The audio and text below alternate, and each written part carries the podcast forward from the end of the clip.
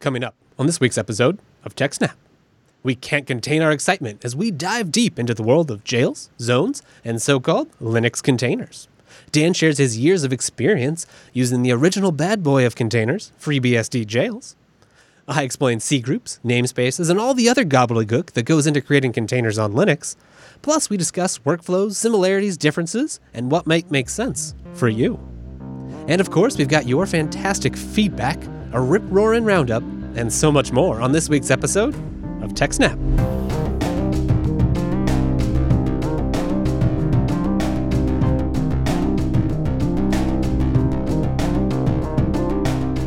Welcome to TechSnap, Jupiter Broadcasting's weekly systems, network, and administration podcast. This is episode 345 for November 17th, 2017. This episode is streamed live and is brought to you by our three most excellent sponsors DigitalOcean, Ting, and IX Systems. My name is Wes, and joining me this week is the master of all things BSD. It's Dan. Welcome, Dan. Hello. Wonderful to see you again. How are you doing today? I'm I'm doing well. It's Friday. Oh, yes, Well, it is Friday. It- it's Friday for us. Yes. Yeah, you can watch this Yeah. any old day that you want. That's the beauty of the internet and of podcasts. But for us, it's Friday, and that's a wonderful thing. Friday. We've got lots of fun things to talk about today. But before we do that, Yeah, we do. Is there anything new over there in your wonderful bat cave of servers Um, and tapes? I went to the office last week, and one of the things that they had sitting around was a very different style keyboard.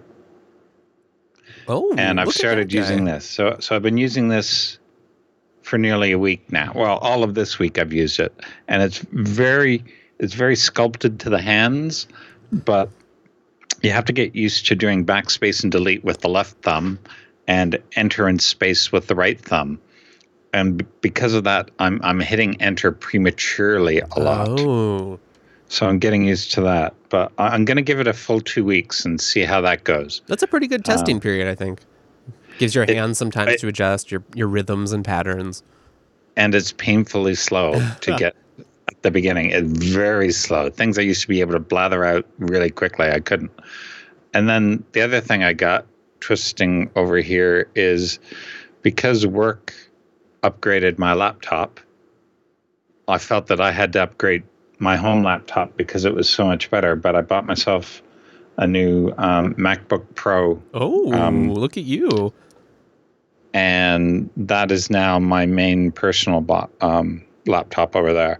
Uh, I'm skyping to you over my uh, the MacBook Air that I that I've had for a couple of years, and um, I quite like both for different reasons. Like the, the the Pro has a some people are complaining about the keyboard, but I really like the keyboard on the Pro, Hmm. despite the fact that I'm using this keyboard over here. Right, but you don't mind it if you have to sit down with the pro on the couch or whatever. No. it works No. just fine. Not at all. And the, the, the lack of the escape key now being as part of the touchpad, uh, touch bar, Mhm. touch bar. Right. I don't mind that. And, and one thing I didn't know is that the touch bar is context sensitive. So depending on what application you're in, Yeah, what's displayed on the touch bar changes. I know a lot of for people have been en- enjoying that for like video editing or other things, so you can scrub across your clips. Yeah. And if I'm in terminal, I type something up. If I press the man page button, I get the man page for that word. Oh, and That's that's fun. very handy. yeah, that's Yeah, great. That's very handy. Huh. And then if you look behind me, the rack is sort of all torn apart. oh gosh, what happened? Um, nothing, but I've realized that I have to rearrange the rack. I've got some of my power distribution units are on the side, and I, I like that for a while until you have to remove stuff that's hidden by the power distribution unit. So if okay, there's a rail be a behind you can't you can't get to it. Um, it. Not all my rails are the easy on, easy off. You actually have to use a screwdriver. So what I've decided is that I, I finally decided to figure out: do I want the R610 or do I want the R710 that I've got here? The R the Dell R610 is a one U and the 710 is a two U. Okay, Uh, and I hooked them both up, listened to them, and the 710 is quieter. So I'm going to be using that as a Poudriere build server. Mm. Uh, it's going to access the tape library, and I'm going to move all my monitoring onto that box. awesome. And I'm going to order two L5640 chips. You can get them for about 20 bucks each, maybe, maybe 15. Um, What do those Because do? they're lower, lower power. Uh, I think I might be able to get that running at maybe 120, 130 watts, Oh, yeah, okay. which which is about seven to ten dollars a month, I think, to run. No problem. And so I think I'll just I'll just do that. That's exciting. I- wow. That's a lot of changes up in, up in up in your little office there. Yeah. So now I'm waiting for hardware. I'm I'm waiting for SSDs, which have been delayed. They were supposed to be here yesterday. Ah, Um, Icy Dock makes a very nice 3.2 to 2.5 adapter, so you can put an SSD in a full width Oh, slot drive yeah. drive K, those are really and handy. they're they're very nice. I re- they're they're made of plastic, but they're they're solid. It sounds sort of con- It does. It does. But I know what you mean. I mean, if you do a good job with the fab, then uh, yeah, not a problem. Yes. And I've got them in use in some of the drive bays on the other servers. So instead of running six SAS drives in the R710, I'm going to run six SSDs. And it should be a lot quieter and it should give me about uh, one terabyte of space, Awesome. Fast space too. fast space. Yeah, Yeah. So I'm going to use that as a Poudriere build server Oh, and as a Bacula uh, storage daemon because it's going to have the LTO4 tape library attached to it. Hmm. Wow. I'm impressed. So, yeah, that's why it's a mess. And it's probably going to stay a mess for another two weeks until everything gets put back together again. yeah, I know how that stage goes where you're like, well, okay, I have to tear everything apart before I can make it pretty again. And there's and just nothing you can do. ha- yeah, there's tripping hazards all over here. Don't let OSHA look at my home office. yeah, we won't we won't say anything. Audience, you don't say anything either, all right, please? Yeah. We've got secrets here on the TechSnap program. Very important secrets. All right, well, uh, anything else, or should we jump into the main topic today? I think that's about it. Okay. I don't see, there's nothing else new apart from that. And that's a lot of stuff. That's Holy a crap. lot of stuff. Yes, absolutely. You've done your due diligence, sir. I've tried. And this week, we're going deep into jails and containers. That's our main point. That's right. So it seems only fair uh, that since you know jails came first historically, uh, that maybe if you want to talk us through a little bit about like you know if, if people aren't familiar, maybe they've used containers, maybe they haven't used anything, maybe not even virtualization. What are jails? What's what are the what's the point, and how do you interact with them? I went and found Paul Henning Kamp's original blog post on jails. Oh, great. and he he is best known for bringing jails to FreeBSD. Um, now, some people may think of jails as virtualization, but it's not really virtualization when you think of virtualized environments. And Paul talks about virtualization is nothing new, and depending on how you define virtualization, one can point to the earliest of time sharing systems as the origin of virtualization. And it was the IBM 360, which is, I don't know when he wrote this, but um, he's saying that that was been around for at least 50 years. And I I remember playing with an IBM 360 when I was a teenager. So they weren't the latest and greatest machines, but he the at the heart of jails is an operation called CH root, which is change root. And that was invented at CSRG UC Berkeley. And it was found it was created by Bill Joy as a quick hack to do release engineering work on the BSD operating system without needing a dedicated computer just for that one task. And really all it does is it it makes the implicit anchor point of the root directory an explicit anchor point which can be changed on a per process basis.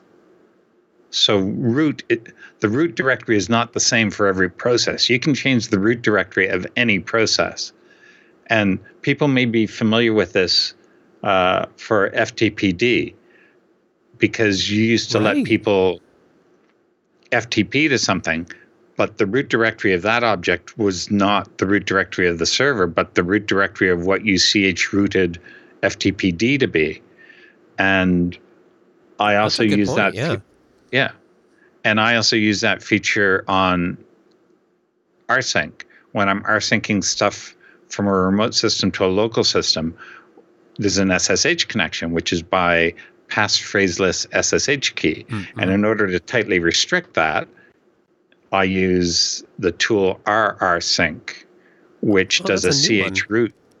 Yeah, it's very nice. You put it in in your authorized keys file as a command, and it'll do a ch root to whatever directory you supply, and then that's the only thing that you can rsync from. It can also set your rsync to be read only, so that you can only download stuff. You can't upload stuff. Um, and I, I use that for backing up databases over rsync, and I use it for copying configuration files and stuff like that. But it's all based around chroot. Um, now, there are ways for a process to escape ch root, in particular the dot dot entries, but this is not exactly a secret back then. Um, but it's more or less the beginnings uh, uh, of how jails came about. Right. Now, it, it, it was that first sort of change from just you know regular Unix user style permissions in terms of well mm-hmm. you have multiple people running on this box they can all see the same thing maybe mm-hmm. they don't have the right you know they can't access mm-hmm. everything or change it and then now with with chroot then suddenly you're suddenly your world is a little bit different than what you had before. Yep. And w- what's interesting is that a friend of Paul of Paul Henning Kamp's contacted him to say, "Hey, listen, I've got these customers in a, in my web hotel that need different versions of Apache, MySQL, and Perl." And so basically, he he was running different machines, each one of which was nearly idle, just for these different software loads. And so Paul Henning thought, well, chroot might be able to do this to create lightweight virtual machines. And he said that, okay, Derek, you fund this work and a year, you'll have it for a year, exclusive use, and then we'll put it into FreeBSD. And so there were five things that he developed making sure that you can't escape the CH root or jail, restricting process visibility, deciding what root can and cannot do in the jail, and teach certain device drivers about the jail and give each jail its own IP number. And this was back uh, in 90, I'm going to guess it was 97 when he was do, doing this because he had it for a year. And then in April 1999, it was committed into FreeBSD. So how many years ago is that? 17, 18, 18 or so? 18 years ago. So jails aren't new they're they're legal in most states now. They can drink.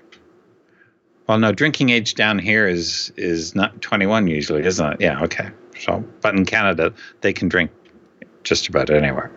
So there there were some other things that came, came around. There there was some there's some very interesting reading in this article, and go and read it. We'll have it in the show notes but just the history of it. And I only read this maybe a year or two ago was my first reading this, but it's very good to to see how it started. so, what do I use jails for? Um, d- different things. I I, I want to do um, uh, regression testing of Bacula, and I want to do it with different versions of Postgres and different versions of MySQL.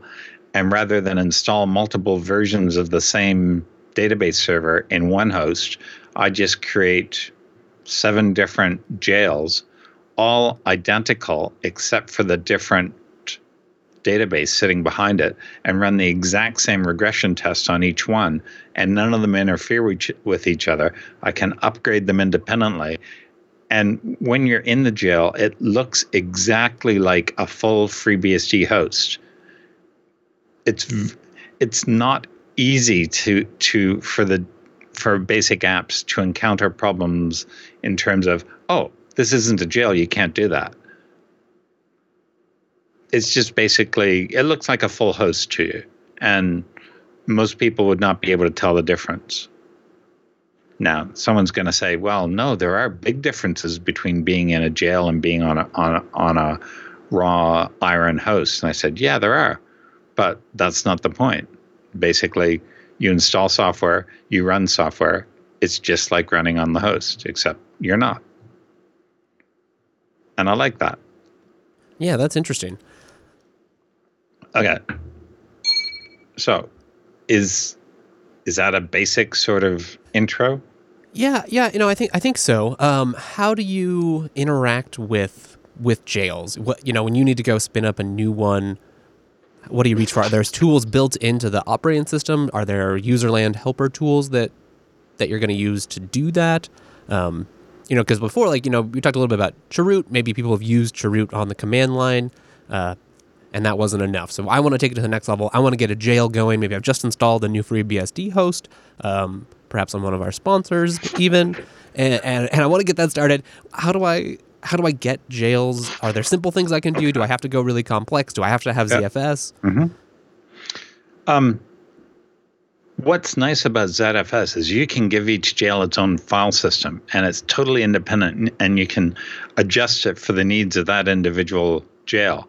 Um, for example, this jail might need really fast data storage. So you put it, say, on an SSD, or th- th- this jail need needs a lot of very small files. So you may change the record size, or this jail is going to be running a database, so you can adjust. You, you can cater for that as well, but you don't need jail. You don't need ZFS in order to run jails, but there are big advantages to doing so.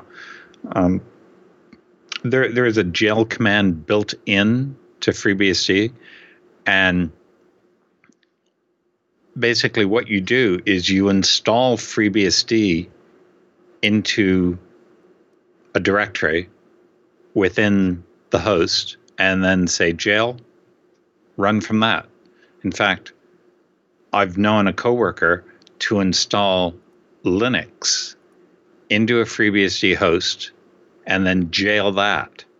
And the reason he was doing that was because he was doing some, uh, he was building a driver for something that didn't exist for an older version of Linux that someone needed. And every time he did the make install, it would overwrite the OS that was installed.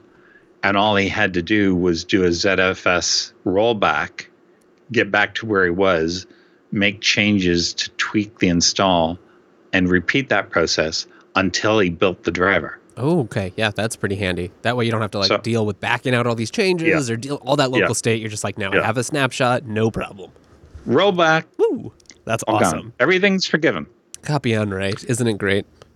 Ah, uh, it's very nice. Uh, so basically there there is a built-in jail command which a lot of people use. Uh, I know the FreeBSD infrastructure is heavily jailed, and they all just use the the, the jail command. Uh, okay. When you're when you're installing FreeBSD, you can say install to that directory over there. Just install it there. Thank you. Goodbye. And then you then you run the jail from there. Um, there are probably two main competitors or, or userland tools to manipulate jails. I've long used ezjail. Um, okay. It it, ha- it has the concept of using a sh- a lot of shared base directories. Like instead of uh, user bin uh, and user sbin or bin and sbin being copied to each jail, it shares them. So you have a base jail and then it does symlinks to that jail. The big benefit to that is that you can upgrade only the base jail and then that upgrades all your all the jails relying on that base jail. Oh, interesting. Uh, now the downside that to that to that is that doesn't do the mergemaster. It doesn't upgrade your rc.d scripts in all the individual jails because those will be local and different.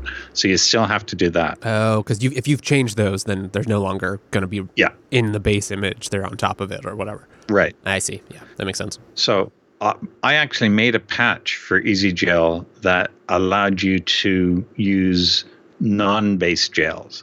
Like each jail would have its own um, binaries, and so that would actually then when you did the the upgrade, you could just upgrade the jail, and everything would would wind up being updated as well. But it didn't get applied. That that's okay. I'm not worried about that. I'm not Such better. is the way of open I'm, source. I'm not better. I'm not better. Um, and then the the other, I, I use ezjails on one, two, three, maybe four hosts, and, and I like it. I use another tool called iocage uh, on two hosts, and maybe three, two, yeah, two hosts, and I like it as well. Um, it's just two different ways to do the the same thing. Um, now, iocage, there's two versions out there. One was written in shell script, but the more recent version is written in Python. And that's what I what, what I'm using on the two new hosts. And it's what I recently what I'm using on the new Freshport server. And the approach it takes is that, is that you can have thin jails and thick jails. I think that's the approach that, that they call them. But basically, you can use a shared base jail or you can just have them all individual. And I take the approach of having them all individual. Um, it is possible to run older binaries within a jail, but you can't run newer binaries. So if you want want to run an 11.1 jail, you really need an 11.1 host. But you can run a 9.1 host on 11.1. Sorry, you can run a 9 9.1 jail on an 11.1 host. That's not a problem because they all they all run the updated kernel. Oh, They'll right. all be running the same kernel. They'll all be running the FreeBSD 11.1 kernel, for example. So each jail doesn't get its own kernel. They all run the main kernel. That's an important difference in between, um, you know, running Yeah. something in virtualization versus here in a container Yeah. or jail. hmm But if you want to run a different kernel, you could always uh, use bhyve, which is a, a different type of virtualization, which is built into FreeBSD. There's a there's a bhyve command, and in bhyve you can run a completely different operating system a lot easier as well. Um, Well, let's keep come in right mind. Let's come back to that. Yep. Uh, and first, Yep. hear from our uh, first sponsor this evening. I think that's time. Yeah, yes. right. I think so. So head on over to ixsystems.com slash TechSnap. There you will find an incredible vendor of amazing hardware for open source software. They've even got this incredible, it's so incredible, it's in fact the ultimate guide to buying a new server for open source. There's a ton of great problems you can avoid by reading this white paper. Maybe you're not buying any new hardware, but you know some people at your office or in small businesses that, that your friends and family own that, you know, they, they're tired of getting screwed by some of the other companies they've interfaced with. They're, they're tired of waiting in, in really long phone queues or having to open a thousand tickets to try to get a simple request fulfilled. Put an end to all that check out this free report. You'll really see what IX is all about. And just just go head on over to ixsystems.com slash techsnap. Go check out their site. You'll really see what I'm talking about because they, they can do it all. Storage, servers, really just solutions. That's one of the things that puts IX apart is they've got a super talented team of sales engineers, storage engineers, people contributing to open source projects, working with the community, working with some of their huge customers. So if you're a little if you're a little concerned, you're like, well, what's going on here with uh, you know IX? I haven't heard of them. Do they have do they have big customers? Do they have people that I can trust? Yes, absolutely, they do. Go look at some of their customers. People like LinkedIn, Sony, Disney, government agencies, University of California, Berkeley, NASA. These are people running serious experiments, doing serious workloads. People like Splunk that host, you know, billions and billions of logs. These are trusted customers of IX because IX has great partnerships with people like Intel and their incredible Intel processors. All this comes together. They've got the expertise. They've got the staff there. Give them a call. You know, you can buy stuff online. They got a great website, easily to configure things, but just give them a call. You'll see what we're saying. You'll talk to a friendly engineer who knows probably more than you do about just about any hardware that you're going to buy. So if you're not an expert in in SAS, enterprise storage controllers, SAN networking, any of that, not a problem. If you are, that's great. They'll be happy to work with you, use your expertise as well. But if not, they're happy to help you out. Plus, they'll make sure everything's configured just how you want, ready to get shipped to a data center, racked up, turned on, put in production. It's it's beautiful. I love IX System just for that. They've got such reliability, and maybe maybe you don't need a big new server. Maybe you know maybe you're on the cloud, you're doing other things, but you want to make sure you've got storage and backups at your house. Look no further than the FreeNAS Mini. This system is beautiful. It runs FreeNAS, the very popular open source NAS software developed by IX Systems. So you know you can run it on your own hardware. But why would you? IX has got the best in the biz go play the video, go look around at some of the, the promo shots they have of this thing because the hardware is meticulously engineered. They've learned over many versions now just what needs to be done. They engineer it with reliability in mind. There's actually a USB drive on the motherboard there, uh, plugged in. That's what runs the base operating system. And then all the data is stored on ZFS, of course, on the hard drive. So it's super easy to replace. If anything breaks, you can just slot on a new version of the OS everything comes right up. The data is all stored on ZFS. Your array gets mounted. It just works. It's got a super nice, easy to use web UI, so you can configure things like bhyve. You can run other all kinds of things on it. You can expose it as as NFS shares. You can expose it as Samba. A lot of great options. It's perfect for small home office, medium-sized office, even, or just just your house. You know, you want to make sure that you you take a lot of pictures. You have cute pictures of your family. Don't lose them. Buy a FreeNAS Mini. You can get them right on Amazon or order them straight from IX.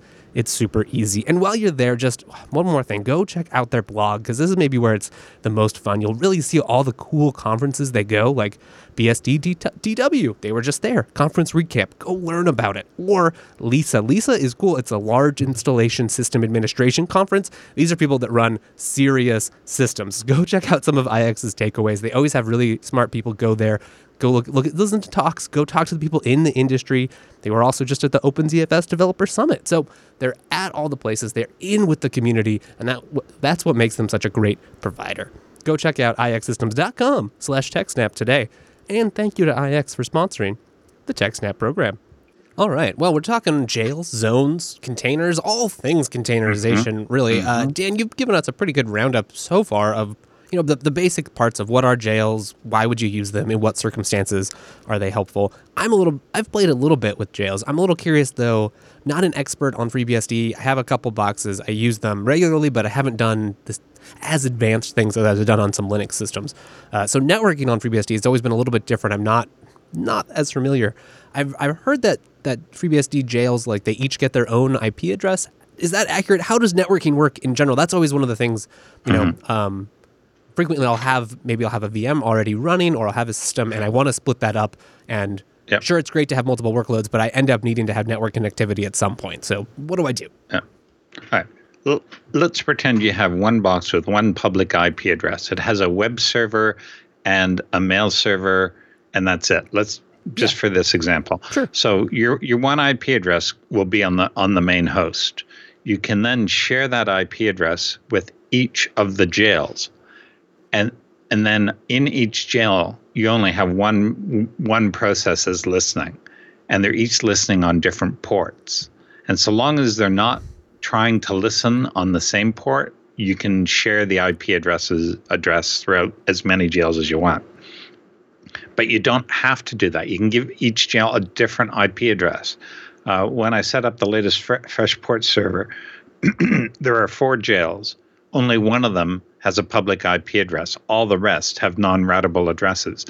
The one with a public IP address is running uh, a mail server. Okay. Uh, one of the ones uh, without a public IP address is running Postgres, but it, it only gets talked to by the jail that's running Nginx, which doesn't have an I, a public IP address because the host just um, transfers the incoming traffic on port 80, port 443 from the main host into the jail.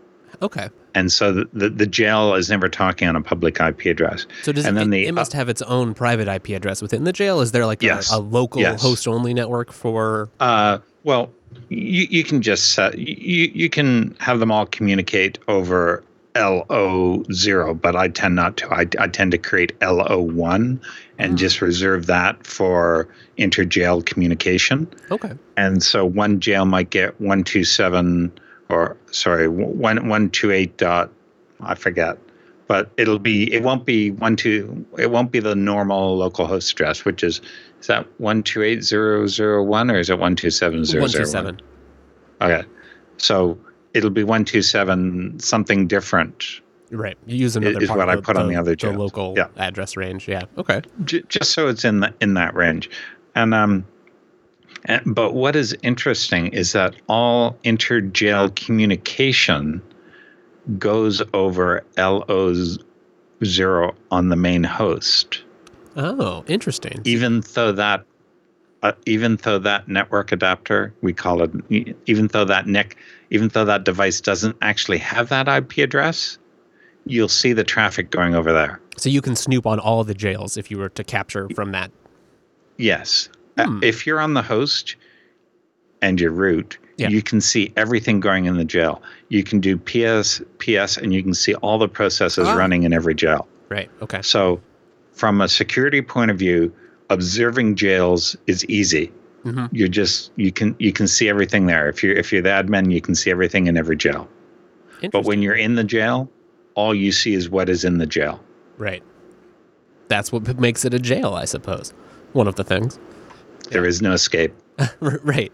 Um, okay, so that that makes sense. And so, do they see when they are sharing the public IP? Do they see that that interface? Does that interface live in the on the main part of the host, or do they just Yep. Mm-hmm. do they still have their own? And B, FreeBSD does this mapping of ports under the no if your main ip address if if your main ip address is on the em0 device Right. then the jail sees an em0 device but only the ip addresses that you tell it that are on that Ah, Okay. Yeah. So I can do ifconfig em0 and I'll see 70 different IP addresses. But in the jail, I only see the IP addresses that are assigned to that jail. Got it. Right. So I know um, Um, from watching, uh, I think we'll have to add it to the show notes, and it was linked in by one of your friends in a previous feedback. Uh, Bryan Cantrill's excellent talk about uh, Oh, yes. the papers we love talk about zones and jails. There was some talk Mm-hmm. about a couple things, uh, in particular, like the limitations on sending like raw sockets, uh, raw like Mm-hmm. ICMP requests, as well as so zones have this like fully virtualized network stack. I think they call it Crossbow, um, Mm-hmm. and I, I believe Jails has something similar. Is that currently is that in the Well- kernel? Is it does it work? Is it it's called like VNet or vImage? I'm not an expert, but maybe you can enlighten us. You said uh, raw sockets. You can't, by default, raw sockets are disabled in jails. Okay. It's a security issue. Right. But you can enable raw sockets so that ICMP works. Okay. Um, and there is there is a VNet or is it VMNet? I think it may be VMNet, but yeah, I don't play around with that in jails, but a lot of people do, where basically you have your own complete uh, network stack, and it allows jails to do its own filtering and stuff like that. But I've never used that. Uh, I, I just basically let the host do all that. I'm not getting that complicated. There you go. Yeah, it, it is VNet, and I've never used it, but I've seen a lot of talk about it. I know that iocage is well set up for that. I don't know so much about ezjail and that, but that's mostly because I've never ever had to play with it. There- There's been nothing in it that I I couldn't do that I wanted to do. Okay. Well, that's that's good to hear. Um, but yeah, there's a whole lot of virtualization in there. Um, now, one of the other things that's that may not be obvious from what we said is that a jail is just a bunch of files on disk, and I I, I have done this. I I have tarballed up a jail and moved it to another host, and all you basically have to do on the receiving host is arrange the IP addresses that it's going to use or, or modify them in the jail, whichever approach you want to take. But that's basically all you have to do to move a jail. Um, there, there's there's no software to install because it's all in the jail. Right. Right. so you can just the- pick this the up, tar it Yep. up, ship it off, or Yep. ZFS send, or whatever you're doing. and and that is literally what you do. You tar it up and you move, copy it over to the other host. Right. It it, it is just so cool. I remember the first time I did this because uh, I, I can't remember why, but I wanted to move a jail from one host to another, and there are commands in ezjail and iocage to archive this jail, please. Okay, import this jail, please. Nice. And it was so much easier than I thought it was going to be. It, it's easier than setting up a new host. I'll tell you that much. Right. So I mean, I know uh, for for me, some on some systems you you know, I, tr- I end up trying to just keep the main system super minimal because it, at this point it's mm-hmm. so much easier to just work with these jails or containers or Yes. other things because you can you can blow them away if you need to, you can restore them, you Yep. can ship them off and move Yep. So you kind of just have And- this main host that's all just for orchestrating all the containers that you're going to run. Everyone who, who's been playing around on computers will know the feeling of having having installed something on their host just to play with it and see if they like it, and then say nah, delete it. But Yep. then there's all these dependencies that were installed with it, and you're don't really clean. sure if they're used. Yeah, you're not Yes. really sure if they're being used, and you're afraid to delete them because what's going to break? Well, solve that by creating a jail, doing all your playing in there, and when you're done, delete the jail, and it's all gone. There's no cruft in your host. It's so much easier. Uh, that's beautiful. It's just, it's very clean. It's very efficient. Uh, awesome. Okay. Well, uh, anything else you want to talk about jails in particular before we move on into some of the container world? There, there's so much that you can talk about that. I, I don't want to go too detailed into it. We're just trying to give everyone an overview of jails and containers. Yeah. But there's so many little tricks and things that you can do that are just make the make systems administration so much easier that we won't go into them unless people start giving us feedback and say, "Hey, listen, can you go and talk about this or that?" Then Yes. then we'll go into that. But Exactly. so yeah, tell me about containers. Why do containers exist? Well, all right, let's. Why not use jails? Well, you certainly could use jails. I thought we'd maybe start with a little history. Containers are um, somewhat of a messy subject on Linux, and we'll get to that. But first, I thought maybe we could just review. Uh, here's a good article over at um, Container Minds Medium talking about container history. So, as we mentioned at the top, started off with Chroot. You know, back in back in 1979 or so, it was added to BSD in 1982. Um, and chroot is just it's just a Unix operating system call for changing the root directory of a process, so that that process and its children they don't see root as the real root of the system; they see it as sub subtree of that system. So a lot of times you see it used for build processes or other activities where you want, hey, you this process, your world is different. Uh, then next up we have FreeBSD jails. Uh, you were just talking about the you know the original the papers and the blog posts about that. Um, you've just done a great job of describing what are jails, but it's you know another operating system call, calls, etc. And but But- but this one uh, designed with but- security in mind. Yeah, I, I, want to take issue with what he has there. He says it is introduced by Derrick T. Woolworth at our R and D associate. Well, Derrick did commission the work done by Poul-Henning Kamp. Oh yeah, there we go. Der- Good correction. D- Derrick didn't do the work. Mister, well, uh, the person quoted there paid Paul to do it. I'm, I, I, according to what we just read here earlier. But anyway, I'll send a correction to them. yeah, right, exactly. Just a little bit of the details. I'm sure they're written from a Linux perspective, so didn't didn't quite capture Yep. that. No, no, no. It's no big deal. Okay, so after Really? that, obviously jails took the community. You know, people were like, "Oh yeah, this makes a lot of sense. Chroots really aren't good enough. Uh, Um, we want to have something that can do more of these things, have more restrictions, be more of a jail or a container." Um, so in 2001, there's Linux vServer. Uh, it's kind of similar in mechanism to jails, but it never made it into the actual uh, kernel. So you had you had these different partitions. It hasn't seen much use except for in some VPS hosting companies, especially in the 2000s. And so this is one of one of several we'll see out of kernel patch sets that were applied to try to add this functionality to Linux. Um, after that comes Solaris containers, uh, which are really usually called zones. I don't know why they have them called that here, but that's fine. Uh, so Solaris, go watch uh, Bryan Cantrill's excellent talk. Oracle's, of course, got some documentation on zones as well. Uh, they took the the jail idea and kind of just ran with it. Um, really built it deep into the Solaris operating system. You can go now play with it with Open OpenIndiana or illumos, any of those illumos distributions. Um, and so they have, they have, we won't go too much into it because I'm not an expert. I don't know if you have played much with zones, but you get a lot of what you have with jails in that they are this, um, you know, this can really a jailing mechanism. You have a root zone, and then you can make zones off of that where things are contained. They have their own they only have their own network stack, they have their own mounts, they have their own, you know, all these things so that you can control what they're doing. In particular, Joyent has done a lot of work introducing all kinds of different like flavored zones, the Linux flavored zone, which will let you run Linux software much like FreeBSD can do. So there's a lot of cool options there. Zones are a fascinating world in their own right. I definitely recommend go reading more about it because obviously Sun did a lot of um, good work following along what the FreeBSD project did back to the Linux side of things a little bit later in 2005, we have OpenVZ. Uh, OpenVZ is another one of these out of tree patch sets that's actually seen a ton of use. Um, if you used a VPS any time before uh, like 2010, probably you almost certainly used an OpenVZ VPS if it was a Linux system.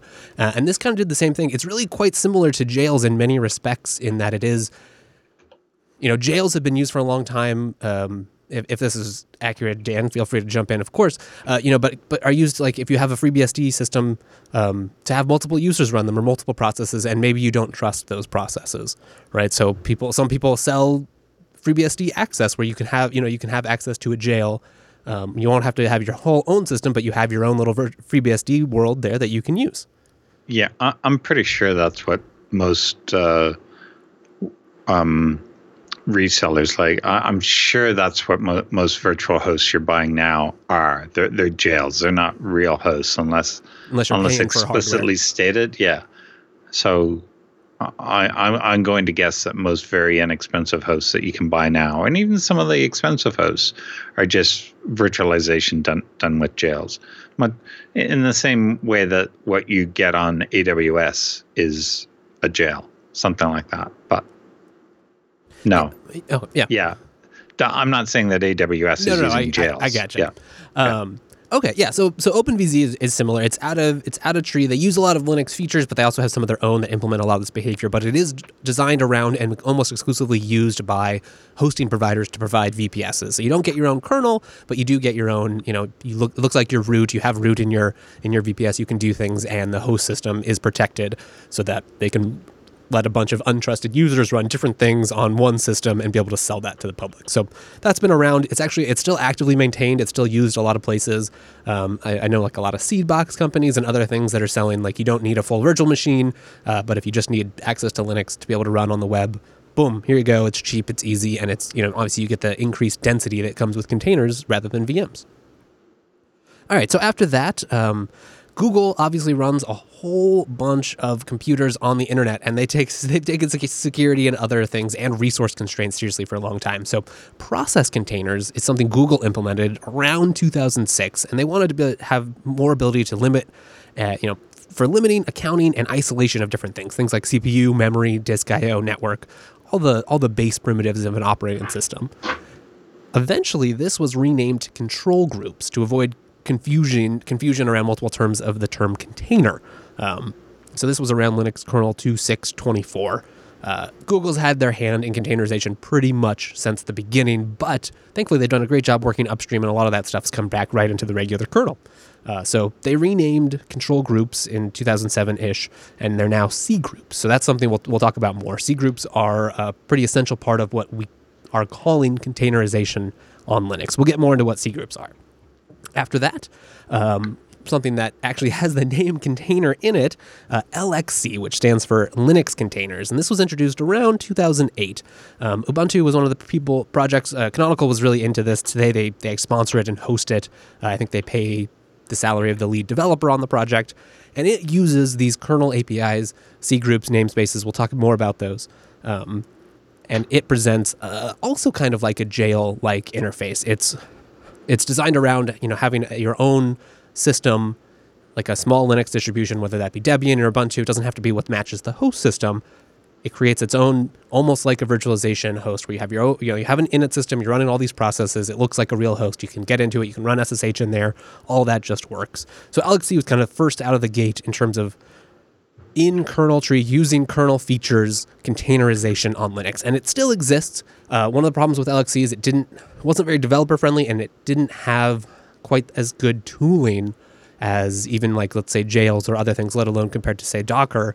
Uh, so it worked pretty well for experienced sysadmins. So like uh, Travis CI, uh, the the continuous integration server, they use LXC, I believe. Oh, actually, they're using OpenVZ. Uh, excuse me, CircleCI uses LXC un- underneath. So these are all getting used by companies, but they're not.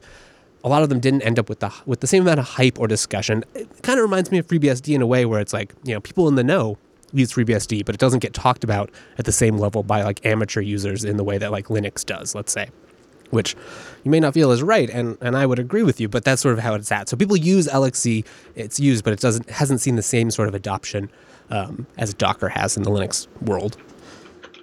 Uh, there's been a few other players that have come here because, much like in FreeBSD, you have you know iocage, ezjail. Because these are implemented on kernel features, there's there's some different things. Warden is one that came out in 2011 by Cloud Foundry. This one was a little more um, it can also work on other operating systems. It was sort of yeah. a userland wrapper. Uh, I'm familiar with something called Warden on PC-BSD, now TrueOS. I'm not sure if it's the same thing. We'll have Be to dig into that find later. Out. Yeah. Yeah. Um, then Google came out with uh, something a tool called Let Me Container That for You. This is around uh, 2013. Uh, it's an open source version of the container stack Google was using inside Google, um, and it provided provided a bunch of helpers around uh, containers. So it, it kind of had a bunch of tools that would let you say like, "Here's my service. I want to run this in a container," and then you use "Let me contain that for you," and there you go. You get a container. Um, so provided you know nice performance, good resource utilization control, shared resources, all that sort of stuff. Um, and really was the root of what a lot of what has turned into mainstream containers on Linux. Um, that's no longer being developed. Don't go use it. There's better things to use, which we'll talk about. Uh, after that comes Docker. Docker is obviously the heavy hitter in the room in Linux containers. That's what everyone's talking about. There's now a DockerCon that's attached to like the Linux conventions. It, it's crazy. Uh, it's definitely the most popular, widely used container management system. Uh, it was developed as an internal project as a, at a platform as a service company called dotCloud, and they later renamed themselves to Docker. Uh, similar to Warden, Docker also used LXC um, in the beginning. So the early versions of Docker would shell out to LXC. LXC would go use namespaces and cgroups to build you a container, and Docker was kind of just a layer on top. Um, that's no longer true. Docker's done a bunch of work and put all of the containerization stuff, the stuff that talks to the underlying operating system, in a project called libcontainer. So that's what you'll want to look for. Um, we'll talk about that too, as with runc, which is based off libcontainer, and then Docker is a is a daemon that sits on top and gives you provides you all the access to that. So you can talk to it over REST API. It's got a it's got a command line tool that you interface with. Um, and so Docker is now like the most popular. There are several competing things that are in the same space. One of those being Rocket. Um, Rocket is made by CoreOS folks, and it's it's very much like Docker in that it provides a REST API you can talk to, but it it was designed a little more with security first in mind, so it has a little bit different workflow. It also hasn't seen the same kind of adoption as Docker, uh, but thankfully there's been a lot of good upstream work to sort of combine things so that, like with the Open Container Initiative, those sorts of organizations that a lot of times you can run the same software, be it in Docker or in, in Rocket, and at the end of the day, that's pretty much just a root file system image. So that's how we get to where we are today. Docker's seen a whole bunch of more changes, including things like being renamed to Moby, uh, trying to restructure some of their organization. There's also now containers on Windows that Docker that Docker can can play with. Uh, so there's all kinds of stuff. It, it's kind of a mess, uh, and it can be pretty confusing. You're like, well, what am I? What am I actually trying to use here? What are containers? There's a lot of names on the top, things like Docker, Runc, LXC. Mm-hmm. It's it's it's pretty confusing. Here's a link we've talked about before, and uh, I think it kind of explains it pretty well. And this is over at Jessie Frazelle's blog. She does a lot of awesome work in this space setting the record straight. Containers, zones, jails, VMs, like what's going on here? Um, I think she, she gets it right. This whole thing is a great article. It ex- explains things very nicely. Right out the bat, the design of Solaris zones, BSD jails, VMs, and containers are all very different. And it's important to recognize that because they do, like, they they may look the same on the surface and for a lot of workflows, but they have been designed very differently. So it's pretty clear uh, from the Solaris design spec and the BSD Jails handbook that you know these are like real things. They're first class primitives in the operating system. You won't find the word container in the Linux kernel source. Well, you will, but it's not the containers that you think you're thinking of, right? So it just doesn't work out that way. Instead, in the Linux side of things, they're built off a couple primitives. The first of which is called cgroups.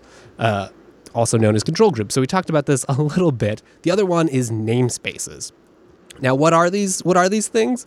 Yeah, of course, you can find some good information all over the internet, uh, but probably the best resources is to just go check out some of the documentation in the kernel, or you can go over to LWN, which always has good app, good stuff. So, a namespace. We'll start with namespaces.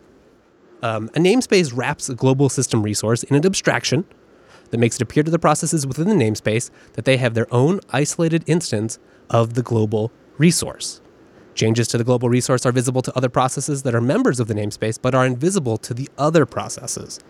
One use of namespaces is to implement containers. So there's a couple here. They list some of the different namespaces that exist. You've got uh, cgroup namespace, IPC namespace, network namespace. That one's super important. The mount namespace, PID namespace, user namespace, and the UTS namespace. Um, and these are a lot of what you were you were talking about, right? So like in in jails, if I'm in a jail, I can't see the processes in a different jail. You can see it from the No. root run, but you keep right.